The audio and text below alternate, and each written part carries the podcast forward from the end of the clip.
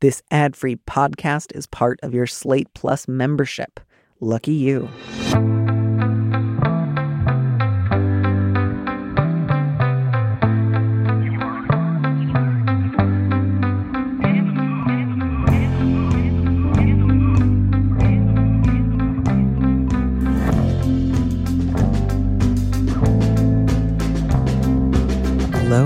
Welcome to this mini episode of Big Mood, Little Mood. I'm your host, Danny M. Lavery, and this show is for you, our Plus subscribers.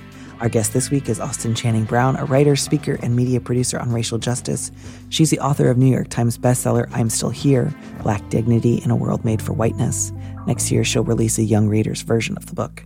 She's also the founder and CEO of Herself Media. And here we are reading a letter from a listener.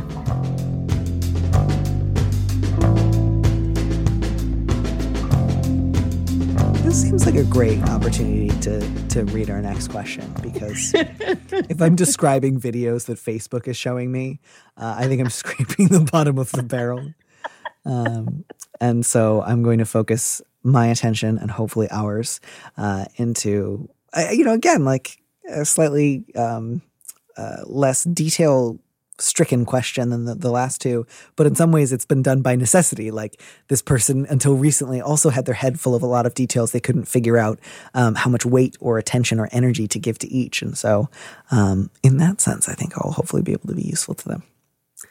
So the subject is head in the sand. My wife and I met four years ago. We were both pretty active in progressive organizations, and that's part of what attracted me to her. Despite her busy career, she always made time to stay apprised of politics both locally and nationally. Things have now taken a turn. I've been diagnosed with major anxiety, particularly stemming from ruminating about the future, personal, professional, global, etc. I struggle to function each day while I'm constantly fearful about the end of democracy and overwhelming suffering due to climate change. I'm working with a therapist and taking medication. One key element of my treatment plan is causing problems.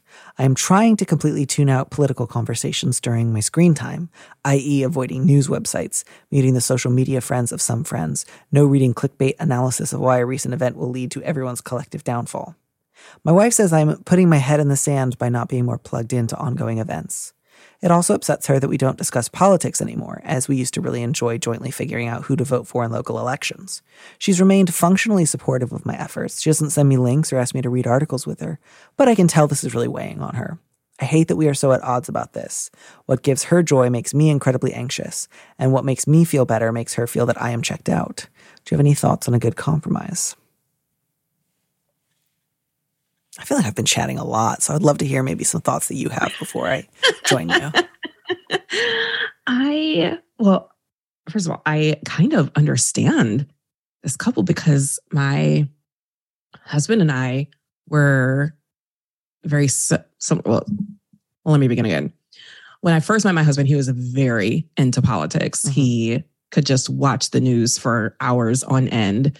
And after about the first hour, I was like, they're they're repeating the same story. Like, can we can we move on? I'm so bored. But the longer we were together, the more I started to invest in politics. Um, and it did become a pretty significant part of our relationship. Boy, in the last whew, six six years or so, it has been harder and harder to want to keep up. And I have definitely told my husband, like, I can't, I can't watch this anymore. I can't do this anymore. It's just too much. It's too overwhelming. Um, I don't know that he was disappointed. I think he was like, mm-hmm, mm-hmm. makes makes sense. Mm-hmm.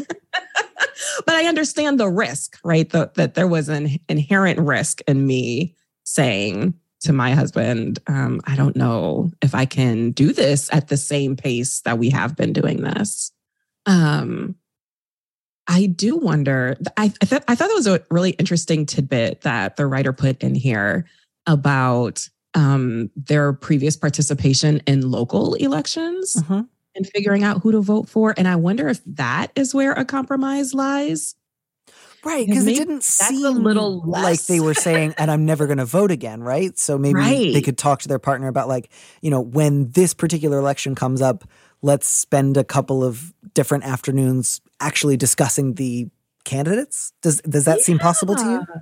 Right, right. And, and maybe even in some way, like my highest hope would be that that becomes an invigorating conversation because then you are participating in perhaps making things change, at least in your local area, and the potential for seeing something positive happen and the news not always being detrimental, you know, that maybe the library did get more funding or, mm-hmm. you know. Um, so I wonder, yeah, I wonder if there's a possibility to start small, start local, you know? Mm-hmm. Yeah. And, you know, the letter writer doesn't say a ton about how this has been working, except for that bit at the end, what makes me feel better. So I guess I, I am glad to hear, letter writer, that you are feeling better, but I would love to know, and maybe this is just a conversation for you to have both with your own therapist and with your partner. Do you have any sort of like benchmarks of how will you know that this is working, that this is working sufficiently, um, whether it's working in a permanent way. Like it doesn't seem like right now there's a really strong sense of, and I'm going to do this forever. Uh, or at some point, I might try to revisit my level of engagement, um, or or does it just feel like I can't answer that question right now? Because certainly, uh, I can imagine that your wife might be sort of curious is, is this just how it's going to be forever from now on? Or are you open to, you know, in six months from now saying, like, I might occasionally read the newspaper? Um, these are, I think, real questions that you can consider without necessarily making promises you're not yet sure that you can keep, um, but might go a long way towards making your wife feel a little bit less uh, maybe gun shy about talking about some of this with you is if you just kind of bring up you know, I'm not really sure what my relationship to like scrolling is going to be in the future or um, reading a lot of things online. But it is my hope to, at some point, be able to check in with the news occasionally and have enough other tools that I know to like stop uh, when I'm feeling overwhelmed. Um, mm-hmm. And maybe just sharing that with her will be useful because I don't know that she knows that. Right, right. I also say this very tentatively because I recognize that the vast majority of news is not good. But there are outlets out there who are trying to give us also the good things that are happening in the world. And I wonder what it might look like to give permission to your wife to share the good stories that are happening. Um, so that there is some point of contact that doesn't, you know, just ruin your treatment plan you know? Yeah um, and that might not necessarily even be the news but right. so much as just like okay the news gives me the news uh, right. and it's not it's you know unless i'm going for that kind of like we invented a news website that reports on local heroes. Um, right. i don't think that you need that. But to say like all right i need certain places or activities or communities where i find myself um, you know feeling recharged, feeling loved, uh, feeling like I'm able to do things that have immediate nice effects within the world, whether that be you know gardening or or um, acts of service or mutual aid or, or political engagement at a scale that doesn't feel too daunting, um, and then to think of that as as separate from you know you you can put down something of a of a curtain here, but you cannot perfectly make sure you never get news.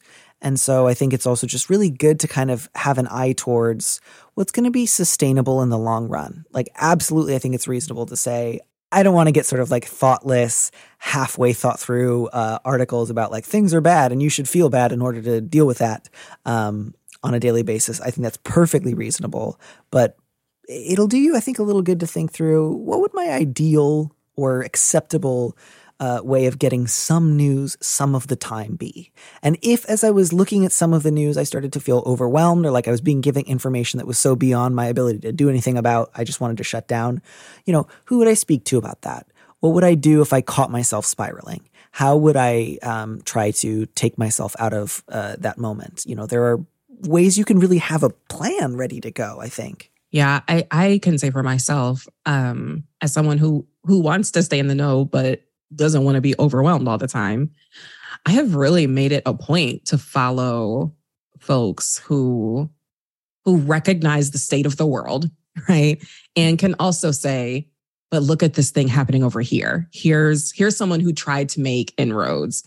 Here's someone who um, has invented this new thing, here are a group of people who have voted differently. Here is, you know, but just to give to to show that that I'm not the only one who cares about the ways the world is falling apart, that there are communities and groups of people who are invested and who are really trying. And that's important for me to know as well. Yeah, yeah, and uh, you know, I just hope that the letter writer is able to find ways to establish some common ground with their wife. Totally. Because, you know, it, it may be that your wife also feels, uh, you know, similar occasions of fear, distress, sense of being overwhelmed at the possibilities the future may hold, climate change, etc.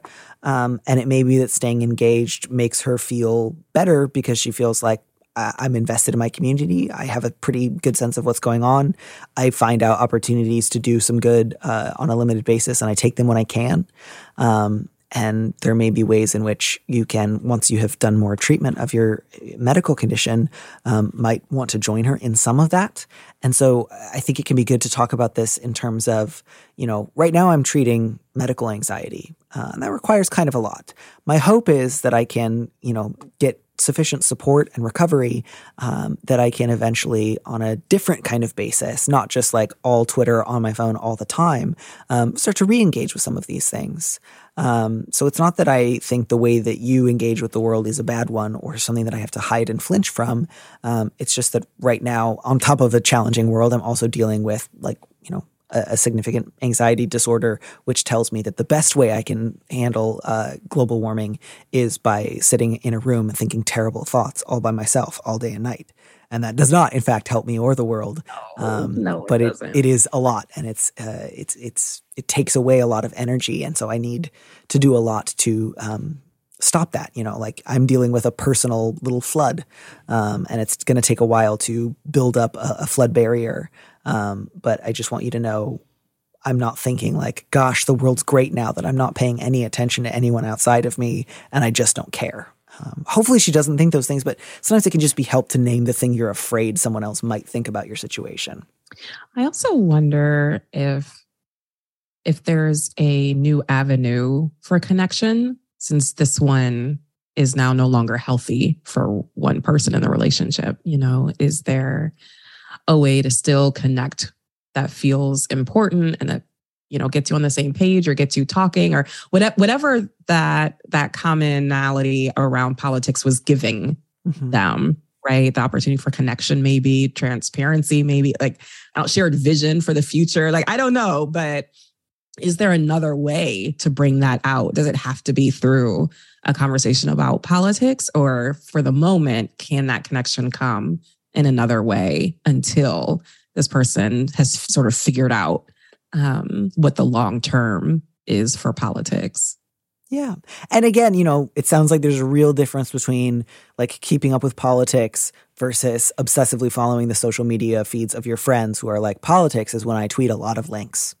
Um, right. And I don't, sorry, I don't want to like make assumptions about the letter writer's friends, but I think it can be really useful to draw certain distinctions between like, well, there's being informed, there's constantly ingesting information, there's looking at every article anyone's ever written, whether, you know, good or bad, thoughtful or not, um, right. qualified or not. And and these are not all the same thing. So, you know, eventually you know, knockwood, if your treatment continues to go well, you'll be able to establish some kind of a relationship to the news. Um, but that does not have to just mean like Twitter's on all day, floodgates, let's go. Mm-hmm. And sometimes I wish we had the letter of the other person involved. Like, what letter would they write? not me. I only ever think of one thing at a time. I'm like Tinkerbell in that way. not many others, frankly. But um, yes, it would be lovely. It's why I often like uh, hope to get um, updates from people. Or I've, I do not think I've ever gotten a letter from anyone who says, "I'm pretty sure my friend or partner wrote a letter and I want to uh, say my piece now." But man, if anyone ever thinks they recognize one and they do want to write in, I would love to read that. So please do.